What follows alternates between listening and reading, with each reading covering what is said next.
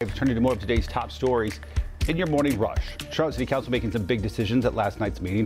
First, city leaders voted to fund seven affordable housing projects, bringing over six hundred affordable homes to Charlotte.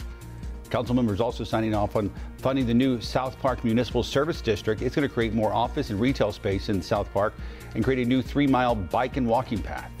Mecklenburg County leaders will discuss possible fee changes for the Public Health and Parks and Rec Department today. Commissioners will also look into the pros and cons of corporate-owned houses around the county.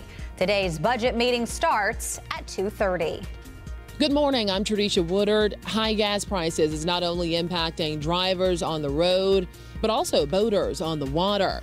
Now, depending on the size of the boat, some owners are spending hundreds of extra dollars to get out on the water, and some businesses are making adjustments ahead of boating season by making fewer trips and increasing the price of their rentals.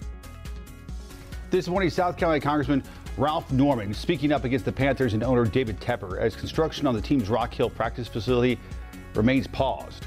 York County leaders say they still don't know if the Tepper organization is on board with the new funding plan proposed by the county and the city of Rock Hill. And now Norman asking Tepper to break his silence and be transparent about the project.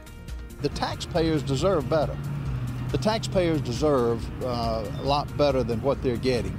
Uh, to go this far, something is wrong. To, to go this far for something this big, something's not right.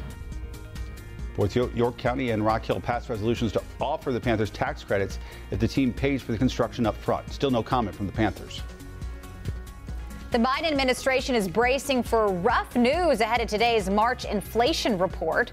The report is expected to show that prices shot up over eight percent in just a year, according to economic experts. It would mark the fastest year-over-year inflation since nineteen eighty-one, and it would surpass the seven point nine percent yearly increase in February, which is a forty-year high. And that's it for your Morning Rush.